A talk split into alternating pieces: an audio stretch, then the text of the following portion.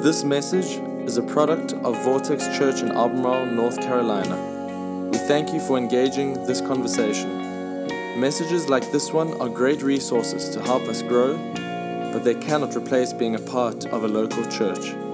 If you're not actively a part of a church, we encourage you to find one near you that fits you, visit it, and get involved. And we hope this message gives life to you today. Enjoy. We're right in the middle of a series that we called I Quit. Uh, for the last two weeks, we've been looking at things that we do that unintentionally choke out the life that God wants to give us. The first week, we spent time looking at the reality that, that we often do the same thing that Moses did at the beginning of Exodus chapter 4 right? Where God has invited him into this grand journey to liberate Egypt, and Moses begins to make excuses. God, that can't be me. I can't speak that good. It, it's, it certainly can't be me that you want to do that through. And we all too often begin to make excuses when God wants to do something in our lives. We say, God, that's not me. God, I can't do that. But we learn that we need to quit making excuses. We need to trust God. And last week we looked at how oftentimes we let um, fear choke out the life that God wants to give us. When we choose to look at scenarios, just like Moses did, in the very first verse of Exodus chapter 4, where Moses says, But God, what, what if they don't listen to me when you send me back? And we learned last week that fear is oftentimes putting faith in, in the what ifs. Right? It's, it's uh, what if something happens to my kids? What what if we run out of money if we start tithing? What what if? Right? Fear is putting faith in the what if instead of putting faith in the God that created everything. Right? So we we've kind of come to this point this week. I just kind of let you know where we're going to be for the next few weeks next week. I'm super excited. I'm I get to lead worship next week, and and Pastor Jimmy Udi is going to speak next week. All right, he's going to he's going to talk about uh, how we need to quit complaining. Y'all just bring your steel toe boots next week. He's going to walk all over our toes. Full permission to do that next week. And he's the perfect person to talk about that. Never complains, never heard him complain one time. I love him, such a, a, valued member of our staff. Thankful that he's going to be able to share with us next week. And then after that week, we launch into a series that we do every summer called At the Movies. All right, y'all, it's a great series. You, you don't want to miss it. It's a ton of fun. We're gonna we're gonna feature three films this summer. We're gonna feature Jurassic World all right, which is out right now. If you want to do some sermon prep with me, go watch that, right? Inside Out, which is the new Disney Pixar film. And then we're going to do um, a movie that I'm not, I don't really know how I feel about doing this movie, but I think it's called what, Ant Boy or something like Ant Man? Something. It's, a, it's one of those Marvel uh, comic movies that comes out in the middle of July. So it's not out yet, we'll be there. Now, this week in, in, in preparation for this service, I, I put a, a, a, just thought I'd have a little fun with you. I put a post on Facebook and just said, "Hey, what do you what do you compare yourself against in other people?" Just thinking maybe two or three of y'all would respond to that. And within uh, just three or four hours, I had off of the various social networks that I'm on, I had over 50 replies to it, which made me think at that moment as I was preparing, man, this is one of those messages that we need to hear. So, what I did is I went back through and looked at how those um, statements, what you told me that you compare yourself against in other people. And I want to break it down for you today. And here's what you've got some check boxes next to that. And as we go through this, if that's you, if you're the person that compares yourself that way, I want you to just put a little check box right next to that. All right, the first one is that we compare appearances. Right? Their hair looks so good, but it's humid and mine's all like flat and curly and not the way it's supposed to be, right? Her body is so thin and mine is so not thin. right? Look at his eyes. Man, I wish I wish I had eyes that look like that. Right? We, we compare appearances. If that's you, I want you to check that one. Number two, we compare possessions. Man, look at that car they're driving. Man, they got them a new car. That's a big car.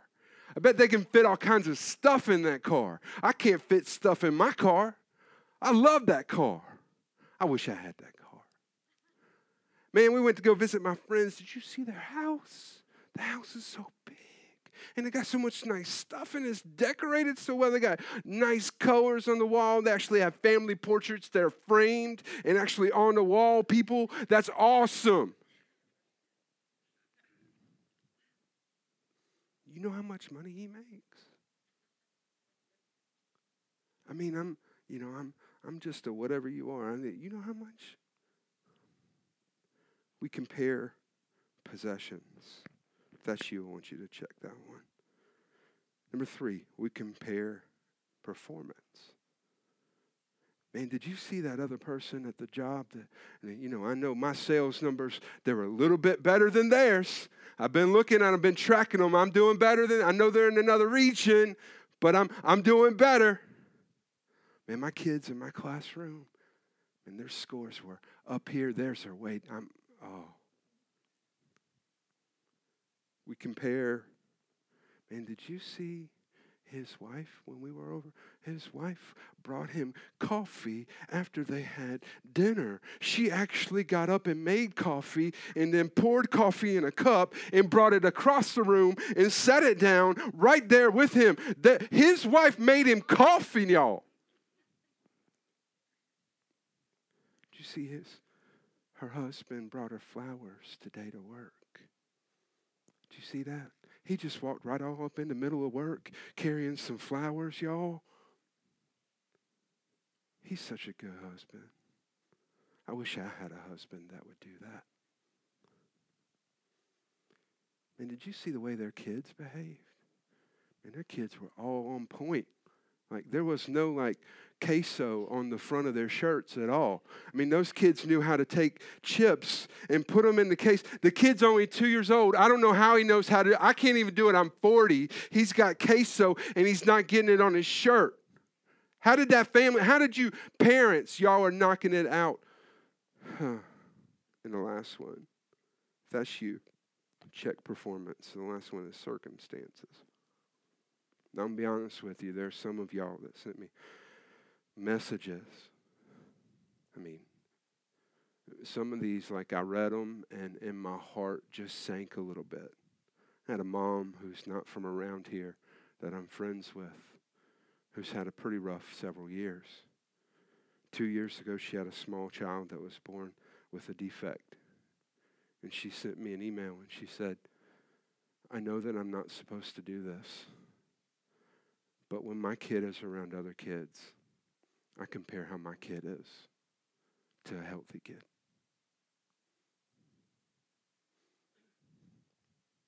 Some of you said, you know, I'm living without a parent for the first time.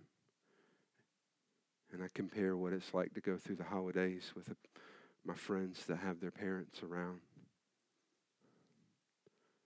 Situations. See, the thing that I want to help kind of bring into focus today for you. If that's you, I want you to check that you compare circumstances. The thing that I, that I want you to see today is that, that comparison, when we live our lives by comparison, it, it, it is going to literally strip you of a lot of what God has intended to give you.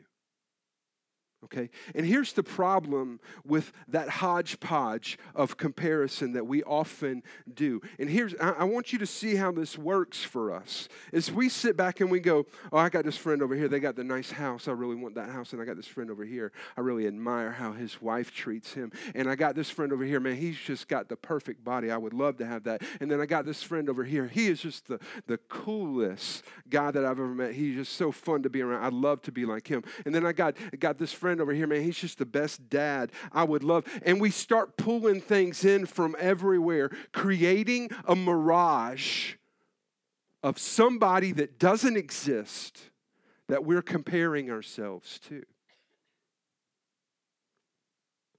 You see, the family that's over here that's a great dad, well, oftentimes you, you may notice that they may not have all the stuff that the family that's over here that has all the nice house and nice stuff has because dad's absent. And dad's present here. See, we create a mirage of what we're comparing ourselves to. So, what I'd like to do is we get started. I'd like to walk you through just a, a, a, real basic understanding of why we compare ourselves to other people. The first thing, this isn't in your notes, but I'd take notes if I were you, is that our lives are often navigated by exposure. Our lives are often navigated by exposure. All right? The reason you like that pair of shoes that you want so bad is because you saw them on somebody else. All right? The reason you want to adapt your family to live a little differently is because at some point you were exposed to an idea that you hadn't been exposed to. Truth is is that we don't learn anything without being exposed to it. The problem is not in exposure. The problem is how do we navigate being exposed to something new? See, because number two, we think about ourselves in ways that care for our ego. And this is where we're going to find that comparison, living a life that is, is navigated holistically by comparison, this will rob you of some significant uh, just flavor that God wants to add to your life. This is so important, y'all. See, we, we want to, to feel good about ourselves, don't we? And so we'll look at other people and we'll go, hey, you know what? They may have that new car, but I bet they're in debt. My car doesn't look that good.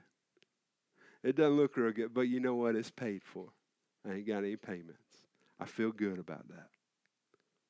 And there's something subtle that's going to happen in the course of doing that. We're going to see that today. And here's the real we, reason why, uh, why we want to navigate our lives away from comparing. Number three, we desperately want to know that we're good enough. See, we, we, we compare because we want to know that we're good enough. We, we want to be the people who, you know, when we're when we're looking at, at, at, other people, when we're thinking about ourselves, when we're existing, we want to feel. And the, here's, here's the tension. All right? How are you going to know that you're good enough? Because if you know that you're good enough simply by comparison, eventually you're going to meet somebody that's going to make you not feel like you're good enough. And we're going to have to make a decision as to whose voice is going to matter when it comes to are we good enough? We're going to have to choose to look into the heart of God and say, God, what you say about me, well, that matters the most. Not how I feel like I stack up against everybody at work or in life. God, what you say about me, your opinion of me, God. Well, that, that's what decides whether I'm good enough or not. And we see that tension emerging in Exodus 3 and 4 as we look at Moses. You look at Moses and God who has descended out of heaven to stand in front of Moses to invite him into a new adventure. Moses, I'm going to take you. I know you have ran away. I know that you have been sinful. You've murdered. But Moses, I have a plan for your life and I intend to take you back to Egypt, and I'm going to use you almost exclusively you, Moses. I'm going to use you to liberate my people. I've heard their prayers, I've heard their cries, I've seen them weeping as they've lost family members, dads and moms that have been murdered and lost as slaves. And Moses, I'm done sitting back. I'm going to send you. And Moses goes, What? Me? I mean, You got to have somebody better for this than me, right? I mean, there's got to be somebody. I can't, God, God, first of all, they're not going to listen to me. All right? I grew up in Pharaoh's house. I grew up in, in the house of, of the king. I was, I was one of the other guys. Why would they even listen to me if I go back? And, and two, God, I can't even speak good. I know what's about to happen. The only reason that they're going to respond to this is if I actually can sit in front of them and communicate what you've told me. But God, I can't even speak. God, I'm not good enough. I'm not good enough for you.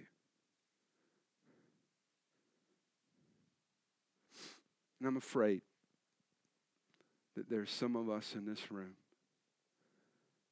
that even though you may never have been able to put your finger on what's caused it, there's something inside of you that has caused you to say that you're not good enough.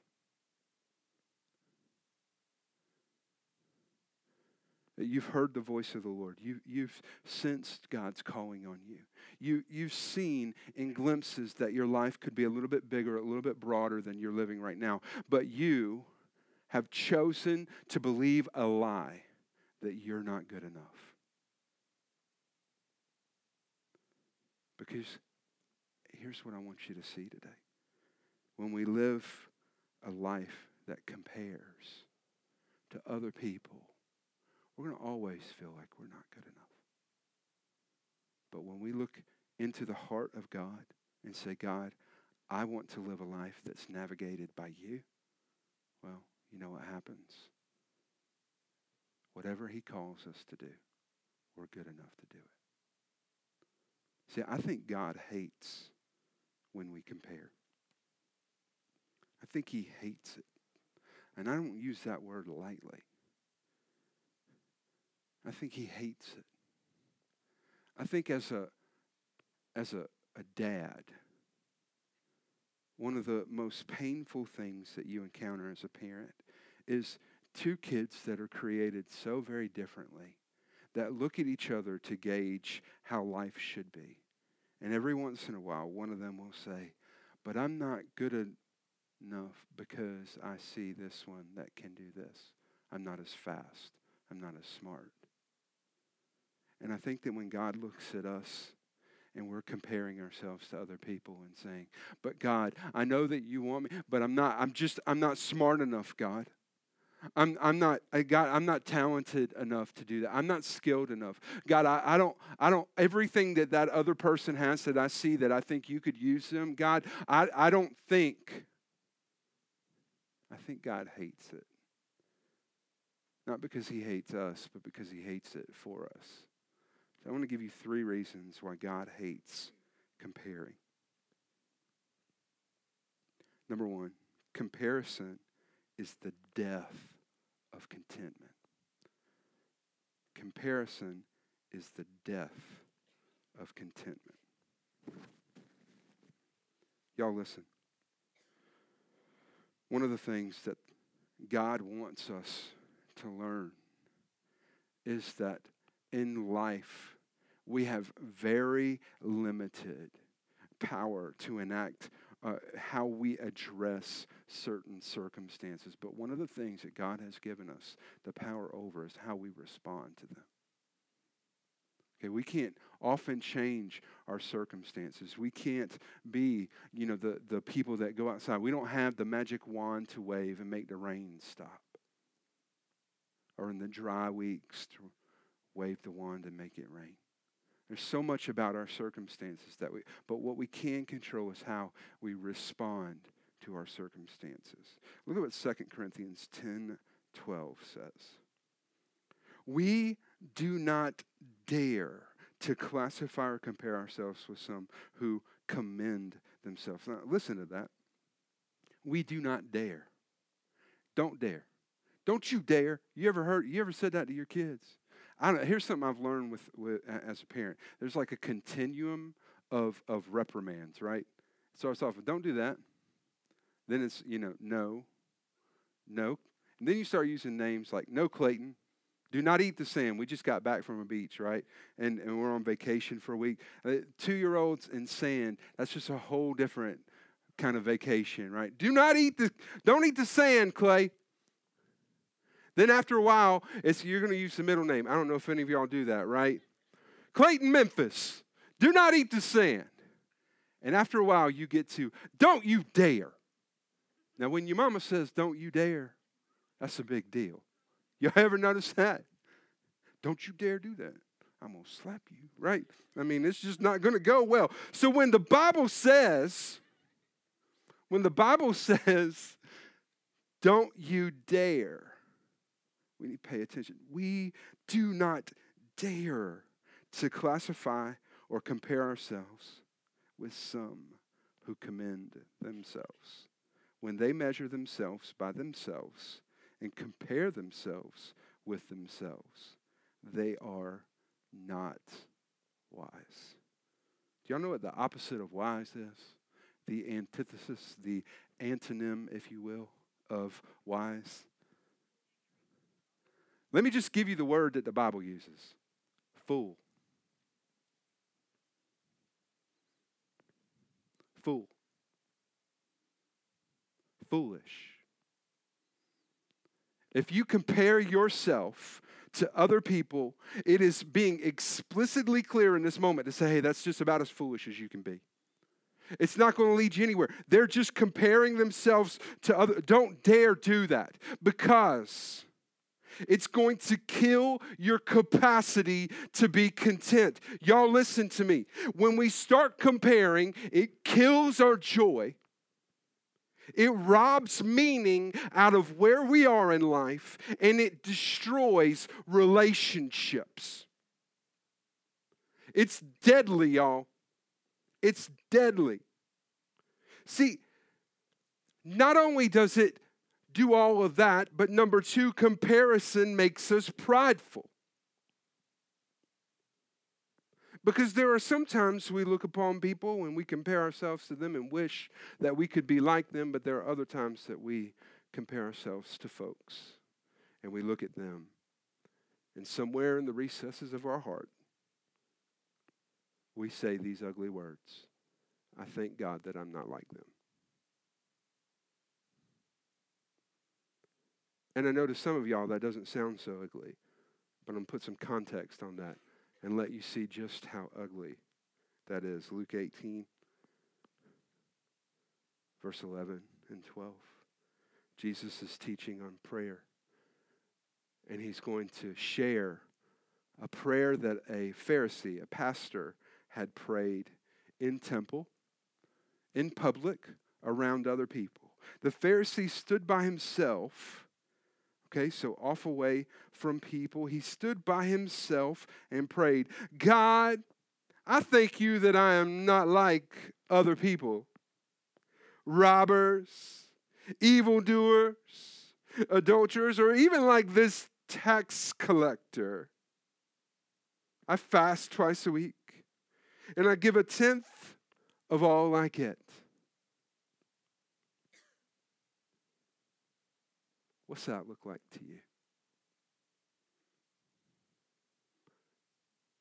That looks like pride, doesn't it? See, when we compare, we've got two directions that we go. When we start to loathe our lives or we start to get prideful. I love what C.S. Lewis said. We say that people are proud of being rich or clever or good looking, but they are not. They are proud of being richer or cleverer or better looking than others. If everyone else became equally rich or clever or good looking, there would be nothing to be proud about. See, at its root, Pride begins with comparison.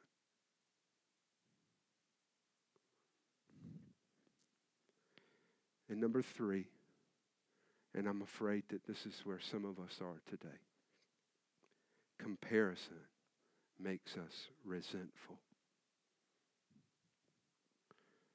comparison makes us resentful. In 1 Samuel 18, we're living in that moment in the tension between two kings. Saul is the crowned king of Israel. And God has sent the prophet Samuel to the house of Jesse in Bethlehem and has crowned and anointed the next king. It's going to be a young man named David. You see, David has been meaningful to Saul. He showed up when he was just a boy when Saul's army was scared, senseless, not willing to engage the Philistines or the giant Goliath. And David showed up. You know what he was doing at the battle? He wasn't a soldier, he wasn't even supposed to be there. His dad sent him with some cheese to take to his brothers who might be hungry. And David said, Do you hear the way that man's talking about my God? He can't do that. I don't want your armor. Just let me uh, let me go at it. And he killed the giant Philistine Goliath. After that, Saul would be uh, kind of stricken with some pretty serious uh, conditions. We, we would maybe call it panic attacks these days. And the Lord would use David to come and play music to him and soothe him. And after that, David was became a soldier and he started leading. And, and after a while, he was so successful that in that passage of scripture, as David is returning home from battle, the women in the land begin to sing a song Saul has killed us thousands, but David has killed us tens of thousands. And the Bible records that at that moment, after all that David had done for Saul, his heart did a 180 on David. Because now, in the court of public opinion, David was being compared to Saul, and Saul was the lesser of the two. And from that moment on, Saul sought to kill David. I want y'all to see this. This is in your notes, and this is so important. When we compare we will resent God's goodness to others and ignore God's blessing in our own lives. When we live a life that compares, we will resent the good things that God has done to other people, and we will ignore the blessings that God has given us. See, I want you to understand today that living a life that is navigating itself simply by comparing yourself to other people so that you can gauge where you're at. It is robbing you of what God wants you to have in life. It's leading you to be prideful with people that you think you're better than. It's leading you to loathe your life when you see people that you think are better than you. And God hates that for you. See, God wants you to be able to be content with where you are and what you have, to be able to look at other people that God has blessed and say, that is awesome for them. Praise God for what He did for my brother or my sister, for my friend.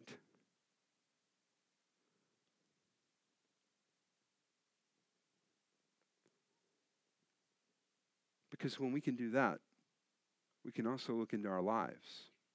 Well, we can see that God's been here too. So today I want to give you two quick keys for you to stop comparing yourself to others. How do we quit comparing? The first thing that you need to do today is that you need to know what you have. You need to know what you have. See, we talked about this earlier. And many of you, as we went through the things that we compare, and many of you said, well, hey, you know what? I'm comparing possessions, performance. I'm comparing that, that some people, well, they have, uh, uh their dad is still around, but my, mine's not right now. Here's the thing to first begin to address comparison, you need to know what you have.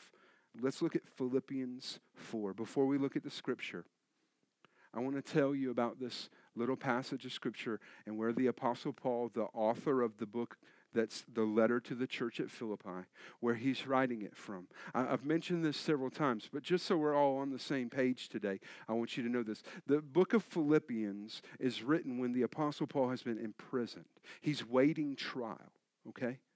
His, his cell was solid, almost concrete. All right, it was barely about 10 by 10, maybe let's just say about 8 by 8. All right, this is where he spent almost all day long. He didn't get potty breaks, y'all.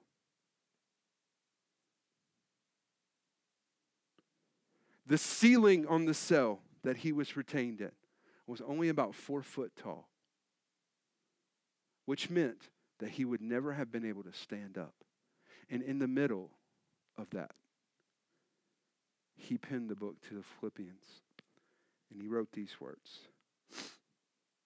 I'm not saying this because I'm in need, for I have learned to be content, whatever the circumstances. I know what it is to be in need, and I know what it is to have plenty. And I have learned the secret of being content in any and every situation, whether well fed or hungry, whether living in plenty or in want. Here it is I can do this, all of this, through Him who gives me strength.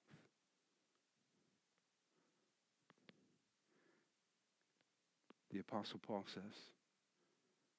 If you want to begin to take the right steps towards being content, the first thing you've got to understand to stop comparing yourselves, you got to know what you have. And he says, I found the secret. I don't know about y'all, but when, when someone says, I found a secret to do something that I really want to do, I listen to them. I found this, you know, like there's a hundred books that say we found the church, the secret to how to grow your church, right? There's a thousand of those. There's all kind of books that are going to say, here's the secret to upping your sales numbers. Well, here's the Bible saying, I found the secret to be content in whatever circumstance you're facing. And it's that verse. And that verse, we often apply that verse. I can do all things through Christ who strengthens me. We often apply that to moments that we're facing difficult things. But here's what the Apostle Paul's saying He's saying that if you want to be content, you got to realize what you have right now. You have Jesus. And if you can't be content with the creator of the world, you're not going to be content with a new pair of shoes. If you can't be create like content with the one who fashioned the universe, you're never going to be content with the bigger house. If you're not content with the love that the Father has so generously lavished on us through His grace and forgiveness, you're never going to be content with a husband that performs better than anybody else's. I have found the secret to being content. And it's this I can do all things, everything, anything that sets in front of me, I can do it because I have Jesus and I'm content with Him. You've got to know what you have right now. And number two, you need to know who you are. You need to know who you are. I love that in Exodus 3 and 4, God describes a Moses that Moses does not seem to know about.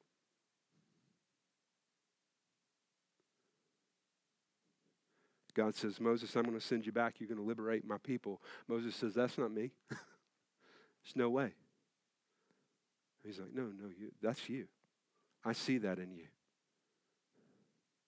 You see, I think there's a lot of us in here today that in a comprehensive understanding of who God sees us to be, we don't see it. As a matter of fact, we're missing it. And I want you to see this small verse, man. This is one of those that many of you need to take home, write it on a, a, a, postcard, write it on a note card, tape it to the dash on your on your car, you, because this is important. For we are God's workmanship, created in Christ Jesus to do good works, which God prepared in advance for us to do. We are God's workmanship. God made you. However, you are. Whatever your strengths, whatever your weaknesses, whatever you, you naturally are gifted at, whatever you naturally struggle with, God made you to be you. And listen, when you start looking at somebody else that God made to be them and start saying, My life should be like them, you start to miss out on the goodness that lies in you being you. So, as we get ready to close today, I thought it might be nice to remind you who you are. The first thing that I want you to know is that you are loved. 1 John 3 3. You are loved. God loves you, He cares about you. The best father that you could ever imagine in the world pales in comparison to who God wants to be in your life. He loves you. Number two, you are accepted you are accepted as you are in your failure with all of that. When we choose to turn to God and say, God, I, I want to live for you, God says, Come here. I don't care. You've been eating sand right? You're going to have one of those poops in just a little bit, but I love you anyway. I'll hold you. I accept you because you're my son. I am accepted. Number three, I am a child of God. 1 John 1 2. God has adopted us into his family. Number four, I am a joint heir with Christ. Romans 8 17. That means that all the, the goodness that God intended to birth in the world eternally through Jesus, that God has allowed us as, as brothers and sisters under him in the family of God to be an heir to the same birthright. That's a powerful reality, y'all. Number five, I am a member of Christ's body. 1 Corinthians 12, 27.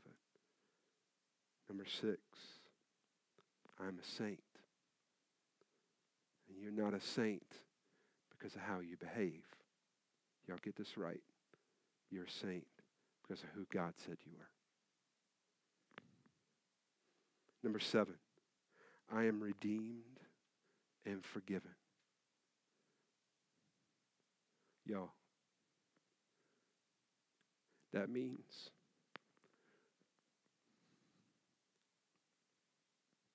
at some point there's a price put on you and God said, I, I, will pay that price. I, I, love them so much. I, whatever I, the, the price being my son, I'll pay that so that I can so that I can buy them out of slavery. You are redeemed and forgiven. Number 8, I am complete in Jesus Christ. You are broken on your own. You are flawed on your own. You are weak on your own, but you are complete in Jesus. Number nine, I am free from condemnation. I'm free from condemnation. Romans 8 1. Number 10, I'm a new creation because I'm in Christ. 2 Corinthians 5:17. I'm a new creation. The old things have passed away, and behold, all things have become new. Number 11, I am chosen of God, holy and dearly loved. Colossians 3:12. The last one that we just read. I am God's workmanship. I'm God's design. God made me, and He made me to make a difference.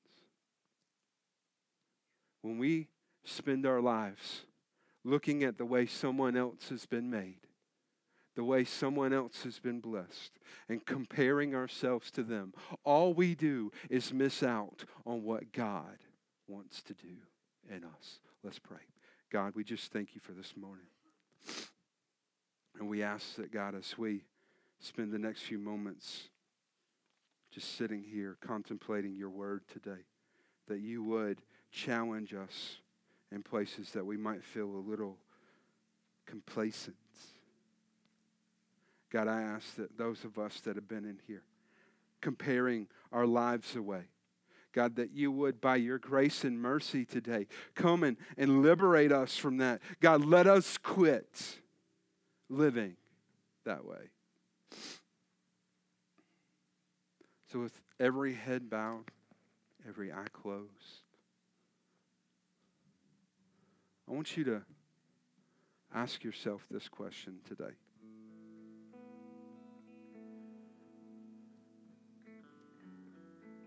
Have you been letting comparison rob you of the life that God wants to give you? Have you been so focused on other people that you've taken your eyes off of Jesus? Maybe that's you today. And you say, That's me. I've done that. I'm tired of doing that. I don't want to do that anymore. I'm tired of looking at the way God's blessed somebody else and not being happy for them. I'm tired of looking at other people that I feel like I'm doing better than them and being proud. I'm tired of this. Maybe today you might realize that within that decision to say, I quit there's a decision to say, God, I'm going to choose you above all this. God, I'm going to choose you. If that's you today and you're here and you say, hey, there's, there's a ton of stuff going on in my life, but I want to say right now, in this moment, that I choose Jesus. I choose to follow him. I choose to give my life to him. I choose to let go of all the comparisons that have been killing my life, and I'm going to let my life be focused on him. If that's you, raise your hand right now. Awesome. Who else? Who else? Maybe you're here today and you'd say, I've been, I've been comparing my life away. And I want to just take this moment right now in front of Jesus and say, I'm tired of it. I'm not going to do it anymore. That's you, raise your hand. I quit comparing. I'm going to quit comparing myself. Amen. So, God, for those that are here today, those that need the liberty to step out of. Uh, life of comparison. God, would you, by your mercy and grace, free us to follow you. In the name of Jesus, we pray. Amen. Thanks for listening. This podcast has been a production of Vortex Church in Albemarle, North Carolina. For more information on our church, we encourage you to visit us online at vortexchurch.com.